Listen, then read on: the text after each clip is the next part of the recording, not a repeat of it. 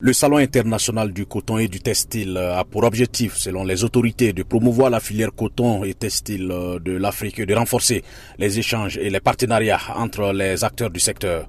La transformation locale du coton, quel modèle d'industrialisation dans le cadre de la zone de libre-échange continentale africaine a été le thème cette année. Sébastien Bazemo est styliste. Avec euh, ce SICOT-là, je pense qu'il est vraiment temps qu'on prenne les choses au sérieux.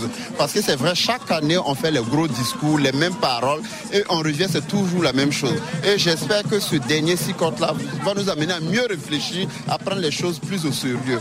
Le Togo, qui ambitionne de développer davantage sa filière cotonnière en misant sur la qualité, la créativité et la compétitivité, est-elle l'invité d'honneur à cette édition? Afaoubo Afi Akouyovi, chef de la délégation togolaise. À l'instar du Togo, le coton et le textile sont des produits stratégiques pour de nombreux pays africains car ils contribuent de manière significative à la croissance économique, à la création d'emplois et à l'augmentation des exportations. L'Afrique possède un énorme potentiel dans ce domaine avec des conditions climatiques favorables à la culture du coton et des ressources humaines talentueuses et créatives. Les États africains doivent faire davantage d'efforts en ce qui concerne la transformation de l'or blanc. Serge Poda, ministre burkinabé du Commerce. Malgré les nombreux efforts consentis par les différents États africains pour accompagner le secteur du coton textile, la plupart des pays producteurs reste toujours confronté au défi de la transformation locale du coton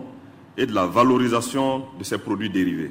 À titre illustratif, l'Afrique francophone, qui est la plus grande zone productrice de coton africain, transforme moins de un pour cent de sa production annuelle de fibres. Au moins mille cinq cents professionnels venant de trente-neuf pays d'Afrique et du monde ont pris part à l'édition du Salon international du coton et du textile.